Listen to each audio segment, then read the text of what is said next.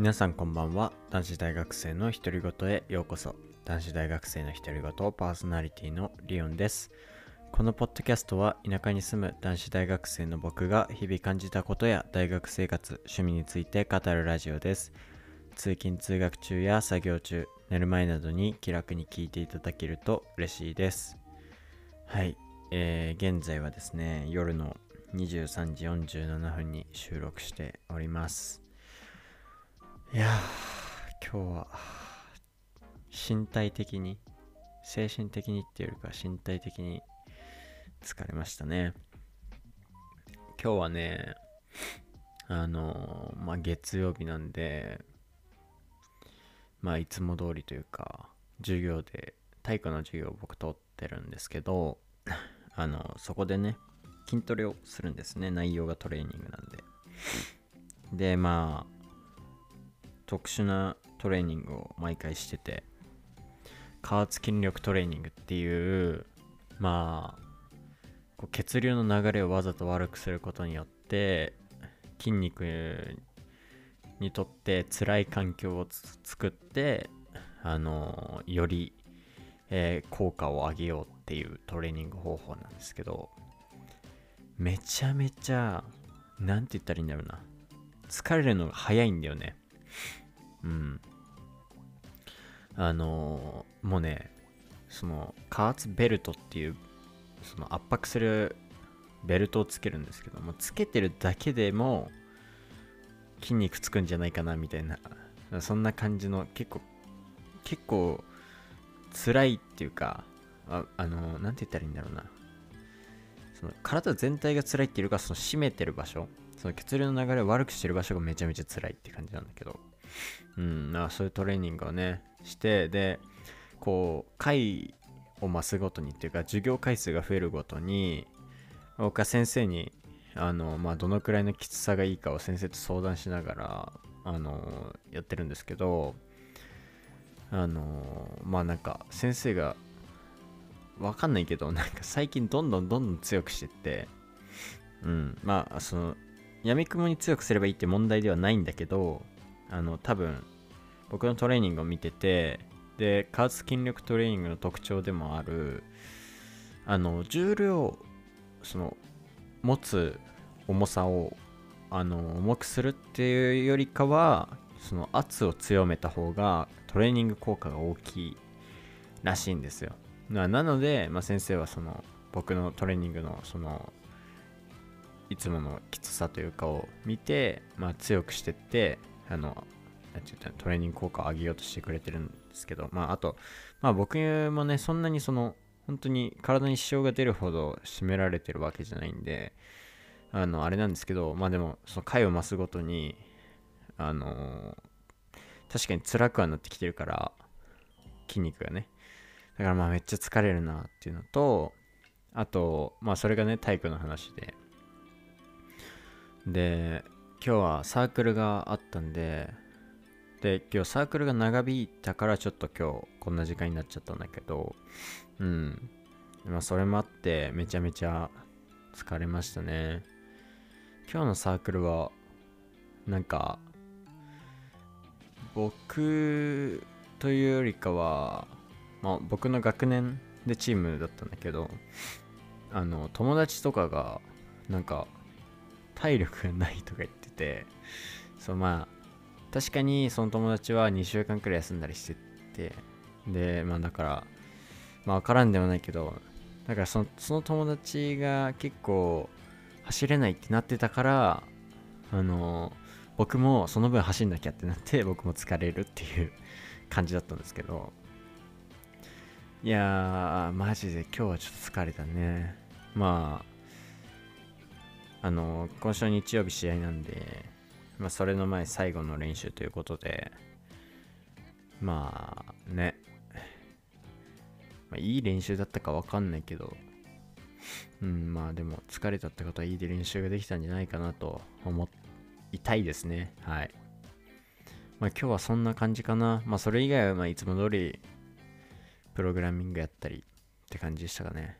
あそうそうそうそう。昨日さ昨日のポッドキャストっていうかで話してたんだけど今日映画や一人映画初めて行こうかなみたいな話してたけど結局行けなかったわ。うんちょっと朝起きてからえー、っと家のことやってたりやったりしてて気づいたんだけどまず忘れてたのがまず1個ね。そう朝起きた時点で一番僕が考えてたのは今日もしくったなって考えてたの。それは何かっていうとあのね起きる時間がなんか最近本当になぜか遅くなってて8時半とか。うんだからねちょっとしくったなと思って。それを考えてたらその映画のことを忘れてて。で思い出した頃には私思い出したのがほんと11時くらいで。でもう2時から2時2時ぴったしではないけど2時過ぎから2時半過ぎか。ん？まあそのくらいからあのその体育の授業があったんでまあ11時無理じゃん正直映画見に行くなんて。11時に気づいて2時から授業2時半から授業なのにってなったら準備とかもいろいろあるしさお昼ご飯も食べないといけないしさ。だからちょっと行けなかったですね。でマジでいつ行こうかな。でさ水曜日に水曜日っていうかあさってか。この僕がポッドキャスト収録してる日のえー、次の次の日に僕ワクチンを打つんですよ。コロナのワクチンの4回目を。なのでねまあその日と、まあ、その次の日かな。はまあ確実に行けないじゃん。でもしかしたら長引くかもしれないからその次の日くらいも行けないじゃん。でそうなるとまあ行けて土曜日なのよ。今週の。でも土曜日バイトだし。でまあもう確実に行けないし。でその次の日日曜日大会だし。フットサルの。あれ？いつ行くの？って。本当に。まあ最悪本当明日行くしかないよね。でも明日の午前中。まあ起きれたら行きたいけど。うん難しいね。明日もその2時半過ぎから授業あるんですよごめんなさい今ちょっとスマホ置いたら音立っちゃったそう2時半過ぎから 授業あるからまあそれまでに見に行かないといけないわけなんですけどうーんどうだろうなまあ見に行けたら行きたいなと。てかまあ早く見に行きたいんだよね、正直。うん、だから見に行って早くこのポッドキャストで話したいんだけどさ。もうネタバレとかまあしないけど、その感想を話したいんだけど、早く。でもいけるかなっていう感じでね。はい。まあそんな感じなんですけど。うーん、難しそう。ちょっと。明日早く起きれたらとか言ってるけど、こんな時間にポッドキャスト収録してる時点であんまり早く起きれる気もしないというか そうそうそうそうそうそうだからねちょっとどうなんだろうなと思っているところではありますが。うん。どうなんだろうな本当に。難しいな普通に。うん。まあ明日ちょっといろいろ今時間調べてみたんだけど映画の。いやちょっときついかもな。移動の時間もあるしね。まあ、そんな感じでまあ行ったらまた皆さんに共有したいなと思います。はい。でああまあ今日の話はまあそんなくらいかなって思ったんだけど、まあ、一つ、まあ、今日っていうよりか最近の話なんだけど僕まあ、最近寒いじゃないですか。めっちゃ寒くないですか？朝と夜、まず。いや、めっちゃ寒いと思うんだけど、本当に。あと、日の出？日の出？日の入り？まあ朝、ん？違うない。夕方か。日の入りか。日の入り、日の入りがめっちゃ早くないですか？もうなんか、4時過ぎにはもう暗いみたいな。夜じゃんみたいな。そう、そんな感じじゃないですか、最近。まあ、その日の入りはあんま関係ないんだけど。でめっちゃ夜寒いから、毎日お風呂に入るんですけど、あの、前まではね、まあ普通くらい、入りやすいくらいの温度、41とか、そんくらい40度とか、そんくらいかわかんない。明確な温度はわかんないけど、そのくらいで沸かして、結構スマホを風呂に持ち込んで長引いてたんですよ。YouTube 見たりしてて。でも最近それやめて、結構、ま、ちょっとだけど、まあ、厚めの風呂を沸かしてほんと15分だけ入るっていう感じなんですよね最近まあ15分ぴったりかは分かんないけどまあ大体そんくらいでスマホを持ち込まないであの Bluetooth のスピーカーだけつないででそこからそのリラックスできる音楽を流す流れるようにしてスピーカーだけ持ち込むっていう形で最近お風呂に入ってるんですよ。それがねめちゃめちゃいい。あのまあ、スマホを持ち込まないことによってもう何もすることがないっていうか音楽流れてるだけなんで、何も考えない時間がまずできるのがめちゃめちゃ良くて。いや本当にね人間って考えない時間大事なのよ。考えないっていうか無の状態。だからそういう時間が取れるのとあのー、本当風呂って15分だけ入るだけでも病気のリスクが下がるんですよね。なんでまあそんな長風呂しなくてもいいなって思ったしまあ時間の無駄っちゃ無駄だからね YouTube なんて見たりしてるのは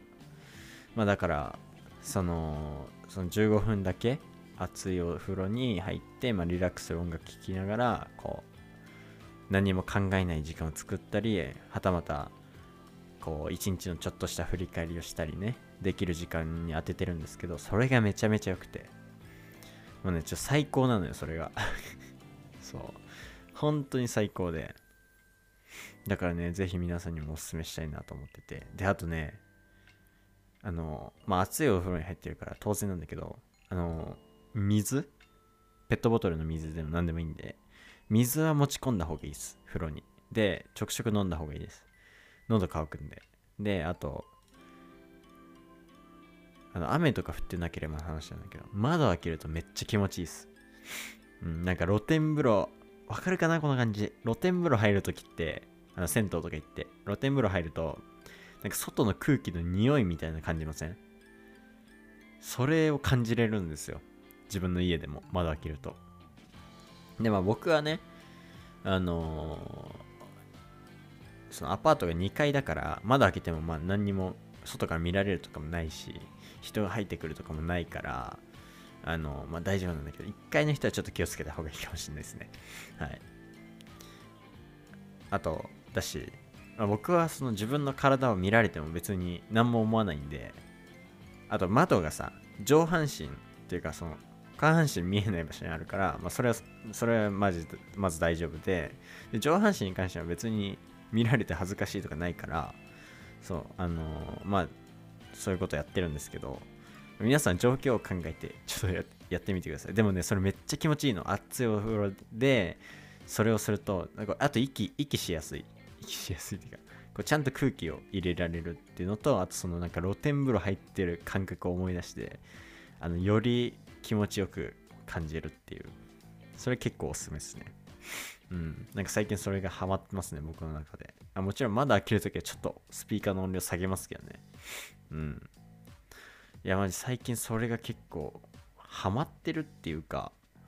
なんかずっと続けていきたいなっていう習慣ですね冬に関しては。まあ、夏とかはね、風呂入んないから、正直。シャワーだからね。うん、だからまああんまりないと思うんだけど。まあ、冬はね、寒いし、最近特にね、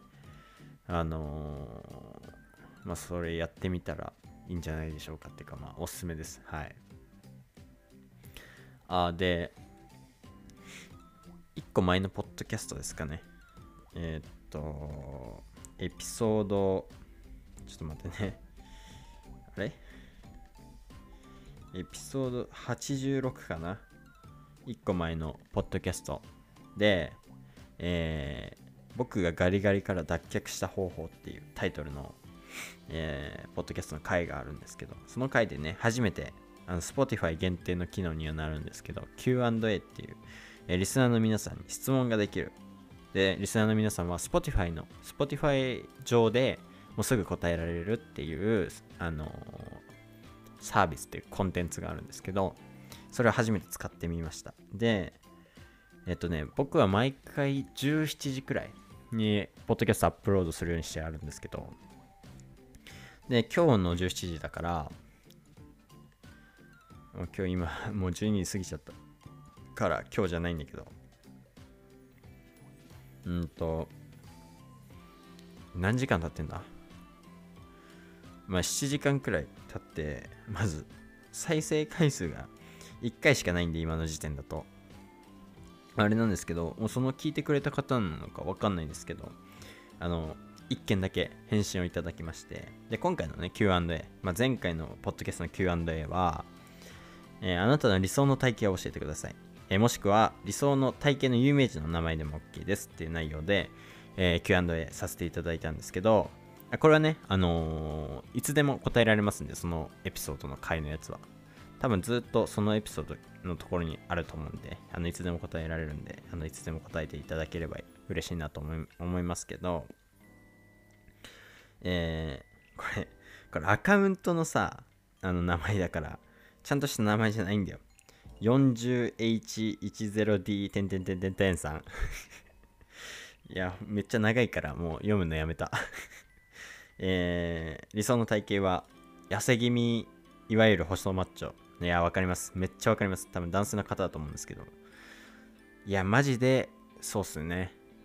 ゴリゴリにはなんなくていいんですよね。わかります。その気持ち。痩せ気味なんですけど、でも、筋肉あった方がいいんで、細マッチョなんですよ。うん。めちゃめちゃわかりますね。いや、結構こういう人多いと思いますよ。勝手に決めつけちゃって申し訳ないけど。でも、この、細マッチョ結構多分、あの理想な人多いと思います。で僕ちょっと感じるんですけど細マッチョの中でもやっぱり人によって認識が多分違うんですよ。多分こうずっと僕結構筋トレやってきた僕みたいな人の細マッチョって普通の人からしたら多分細マッチョとマッチョの間くらいなのかもしれないってちょっと思うんですよね。そこの認識ちょっと違うんで、まあ、人によっるんですけどでもまあ大きく大体細マッチョっていうカテゴリーにが結構人気なんじゃないかなとか思いますね男性は。そう。うん。女性とかはどうなんですかね。女性のその体型ってなんか名前とかあるのかな。女性にも細マッチョとかあるのかな。わかんないけど。ね。でもなんかそういうのもなんかぜひあったら教えてほしいですね。僕は分かんないんで異性なんでね。うんやっぱりそのまあそういう人それぞれいろいろあのなんて言ったらいいの？価値観とかそういうのあると思いますけどやっぱ男女でも僕あると思ってるんですよ。別に差別とかそういう問題じゃなくてあのやっぱりそのなんて言ったらいいんだろうな生きてきた過程とかそういう環境とかそういうのでやっぱり価値観とかって変わるものだから結構なんかそういう体を考えるところでもやっぱりなんか考え方とか違ったりするのかなと思うんでなんかぜひ教えていただきたいなというか僕の方が教えていただきたいなって思うんですけど。はい、まあ、ぜひこの Q&A でなんか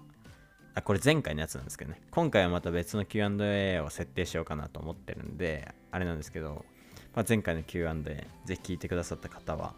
えー、答えていただければなと思っております。Spotify 限定の機能なんでね、あの、ちょっと Spotify じゃない方には申し訳ないんですけど、あの、ぜひ、あの、気軽にお送りください。多分、お便りよりは全然送りやすいかなと思います。はい、そのままアプリから送れるんでね。はい。まあ、そんな感じで、まあ、初めてね、Q&A やってみたんで、ちょっと、どんな感じなのかなと思ってたんですけど、返信一件でもいただけたんで僕はちょっと嬉しいですね。続けていこうかなと思います。はい。であこの話すんの忘れてた。そうあとね今日あった話なんだけどなんか久しぶりにお昼ご飯僕結構ご飯食べること多いんですけどご飯って白米ね。なんか久しぶりにうどん食べたんですよ。あのこの前お母さんがあのこっちの一人暮らしのアパートに来てくれた時に持ってきてくれたんですけど。なんかうどんあったかいうどんにしたんですけど。めっちゃなんか心落ち着くなと思って。なんか心落ち着く味だなっていうか。なんかなんて言ったらいいんだろうな。難しいけど。わかりますかねこの感じ。なんかあったかくて優しい味付けのものを食べるとそういう感覚になりません？いや、めちゃめちゃうまかったんだよね、なんかしかも。あと、あの、頑張ってっていうかわざわざ温泉卵作って乗っけたりして。いやなんか普通に久しぶりに食べてめちゃめちゃ美味しかったか美味しかったんでなんか結構定期的に食べたいなって思っちゃいましたね。まあそんなに自分で買ったりはしないものだからあれなんだけど。うんめちゃめちゃ美味しかったな今日の昼ご飯のうどんは、あ、夜ご飯とかはいつも通り あのご飯と鶏胸肉とブロッコリーと卵とっていう感じですけど。うんでもうどんはめっちゃ美味しかったな。ああいうのなんか優しい体に良くてっていうか僕の僕にとってね、まあ、脂質が少なかったりそういうのも含めて体に良かった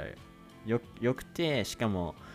あ優しい味付け、まあ、美味しくて優しい味付けであったかいっていうのなんか結構最高じゃないですか。正直。僕はなんかめちゃめちゃ最高だなと思っちゃうんですけどね、まあ、唯一欠点はタンパク質があんまり取れないってことなんですけど。まあでもそれはね自分で、うん、僕さっき言ったけど温泉卵作ったり。まあ別にそのねその料理の飲み物っていうかドリンクとしてプロテイン飲むでもいいし。まあ合わないけどね。プロテインに関してはうどんとは絶対に。だからうどん食べた後にまあデザートみたいな感覚でプロテイン飲むとか。まあそういう風にすればタンパク質は取れるんでね。工夫すれば。まあだからまあうどん自体だけに注目したらめちゃめちゃ美味しかったな。うん。まああと あとそうこれね、まあ、同じ食事食事っていうか関連の話ではあるんだけどあの今日さあの夜ご飯調理してる時にあのまあ僕鶏胸肉焼いてたんですけど、まあ、その間にあの皿皿洗いでもしようかなと思ってしてたらなんかちょっと汚い話ですけど汚いのかなわかんないけどなんか皿洗いしてたらめっちゃいきなりよだれ垂れてきてえ俺こんな口開いてたっけと思って全然力入ってなかったんですよ。えなんでと思って。でなんか理由はまだ全然わかんないんですけどまあ多分疲れてるか腹が減りすぎてもう本当によだれが垂れてきたかのどっちかなんですけど。でもなんかこの年にまでなってよだれ垂らすって結構ダセーなと思って。まあ一人なんで誰にも見られてはないですけどなんかなんか変だなと思って。そうよだれ垂らすなんてないじゃん。普通に日常で。だからなんかあこの年になってこんなことあるんだと思ってちょっとびっくりしましたね。今日は夜晩作ってて。えなんかそういう経験ないっすか？わかんないけど。僕はなんかこれしかあんま思い浮かばないんだけど。なんかこの年になってまでこれやるって自分が思ってもなかったこととかありません？あじゃあこれにしようか。うんと難しいなこれ。タイトルタイトルっていうか質問決めるの。今日の Q&A えー、今日の Q&A 難しいね。これこれを言い表す言葉が難しいね。えー、この年にまでこの年になってまでする難しいなこれ。マジで難しいなこれ。何て言えばいいの？えー、なんて言ったらいいんだろうね。大人っっていう表現使っていいのかな？でもね高校生の方とかも聞いてくれてるかもしれないから。うーんまあでも大人でいいか。大人になってした恥ずかしいこと。うんこれにしようかな。大人に大人になって、えー、してしまった。大人になってまでも難しいなこれ。日本語俺合ってるかな？俺国語苦手だから、まあ、この言い訳もあんまり好きじゃないんだけど。あの大人になってまでしてしまった恥ずかしいこと。にしようかな。はい。今日の Q&A はそれにしたいと思います。あのぜひ皆さん答えていただけたら嬉しいなと思います。ちょっと Spotify 限定の機能にはなってしまうんですけど。あのぜひ気軽に答えていただけたら嬉しいなと思います。はい。で、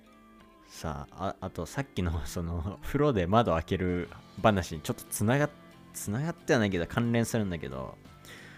僕ね、あ前も話したんだけど、寝る時にカーテン開けて寝るんですよ。まあ朝起きる時に日光が入ってきて、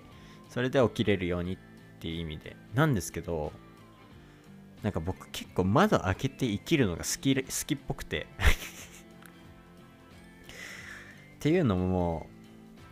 まあもちろん夜寝てる時も開けてるし本当は防犯上良くないと思うんだけど、まあ、2階だから誰も上がってこないだろうっていうあのあれでね。であの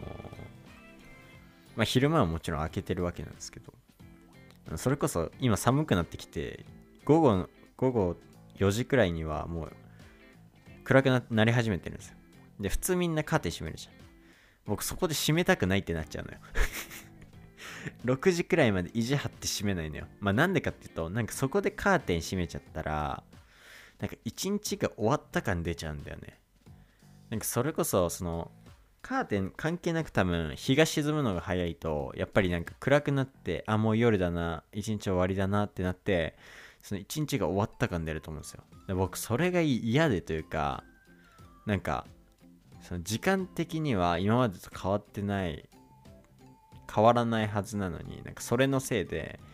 今までこの時間まで出てたのに今はもうちょい早めて終わらせるとかがあんまり好きじゃなくて。なんでねもう本当に窓開けたまま暗いのにあの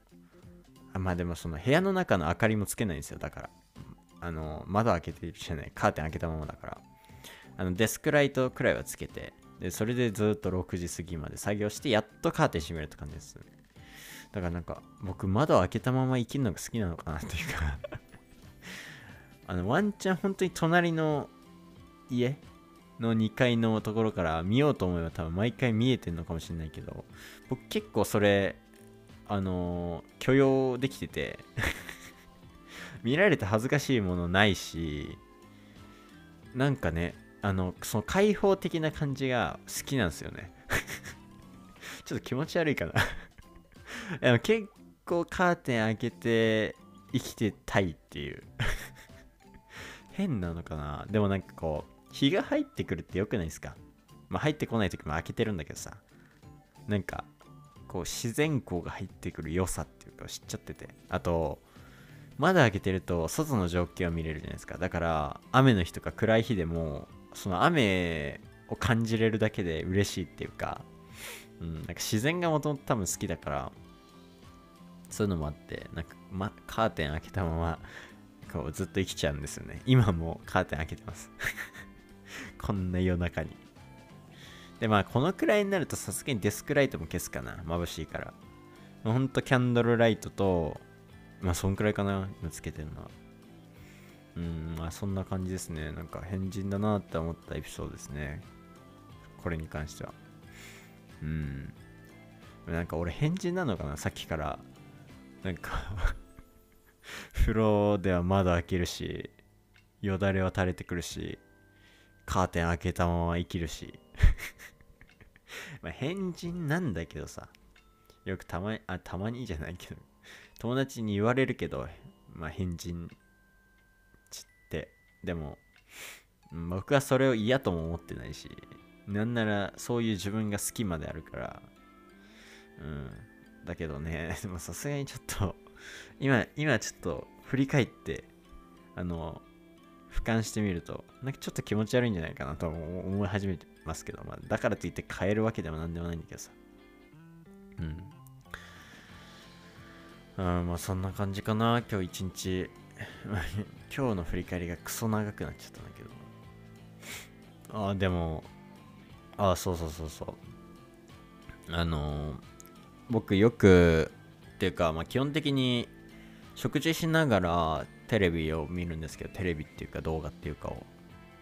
で先週の金曜日にあったアナザースカイを見たんですよねあの今回はロバートの馬場さんであの料理うまい人ねで出ててタイタイに行ってたのかな。でまあもちろん料理好きというか料理が得意だから、まあ、そういう現地の食べ物を味わったり食材をこう収穫して実際に味わってみたりあと自分でそのタイの市場に行って食材を買ってレシピを自分で考案してそれを作ってみたりっていうのをやってたんですけどなんかやっぱなんて言ったらいいんだろうな。料理ってなんかうん料理っていうか食事って人間に必要じゃないですか。絶対に。でそそのための料理ってめっちゃいいことだなっていうか僕今はないけどなんかこう定期的に YouTube とかでなんかこう料理動画みたいのを見たくなる期間みたいなのがあるんですよ。でなんで見たくなるかっていうと結構心が落ち着くんですよね料理動画。見てるとこう無心に見ちゃうっていうか。でしかも美味しそうじゃん。で今度作ってみようとかもなるし。だからなんかそのアナザースカイ見ててうわ料理いいなっていうかなんか料理できる男かっこいいとかそういう問題ではなくてなんか自分自身が料理っていうもの自体に魅力を感じたっていうか、うん、めちゃめちゃなんか素晴らしいものだなと思って。あとそれこそなんか料理って結構なんて言ったらいいんだろうな。そのそれこそロバートの馬場馬場さんのレシピとか見ると結構斬新というかあこれとこれ合わせたら美味しいんだみたいなのとかあったりして、まあ、それこそ前相席食堂かなんかでその馬場さんが出てて作った料理をなんかその千鳥の2人が美味しいって言って食べてたんだけど、まあ、それも結構意外な色とか意外な組み合わせとかで作られててなんか料理の世界面白いなって思った記憶ありますね。なんかこう味とか見た目とか,、まあ、なんかいろんな要素が混ざってるじゃん。色とか。うんなんかそれそれをこううまく組み合わせていくのがすごく楽しそうだなとも思いましたね。なんかこうできることが無限大というかさ。うんなんかすごい料理っていうもの自体にやっぱ魅力を感じるアナザースカイだったなと思いますね。なんかそれこそタイだけで取れる食材とかなんかそういうのも面白くないですか？なんか日本では取れないけどタイでタイでは取れる食材とかだからそれその土地それぞれになんか料理があったりするしなんかそういうのも含めてなんか料理が文化とつながるじゃないですけどなんかすごい料理ってものは面白いというか奥が深いなって思いましたね。なんかそんなこと思いながら毎日同じ料理作料理っていうのかわかんないけどあの、まあ、筋トレのためってっていうか、まあ、体のためではあるけど毎な毎日同じような料理食ってる人がねよくそんなこと言えるなとは思うんですけど。いや本当に。だしそんな料理奥深いなとか感じても多分これからレシピを変えることもないんだろうけど。いやでもなんか、まあ、日頃やんなくて僕みたいにそのあの日頃同じ料理食べてたりあとは本当に料理やらない人とか日頃別にやんなくてもいいと思うんですけど、なんかこう、一つきっかけがあったりするときになんか、触れられたらいいんじゃないかなと、なんか感じましたね。あ、僕、そうそうそう、そのまあ、一人暮らしっていうか、一人で暮らしてるときは、基本的にまあ、同じような料理を毎日食べてるんだけど、もうもちろん実家に帰った時とかは結構料理するんですよ。あの僕が全部食べるわけじゃないし、それこそその僕以外はみんなは気にしてないからその脂質とかなんとか。だから結構自由に料理作らせてもらえるというかうんなんかあと僕が料理作るの結構ウィンウィンというかまあそういうのであんま考えてないけど結果的にねあのお母さんとかが仕事で帰ってくるの遅い日とか僕がその趣味で作れば、ね、夜作んなくてよくなったり。で僕は楽しい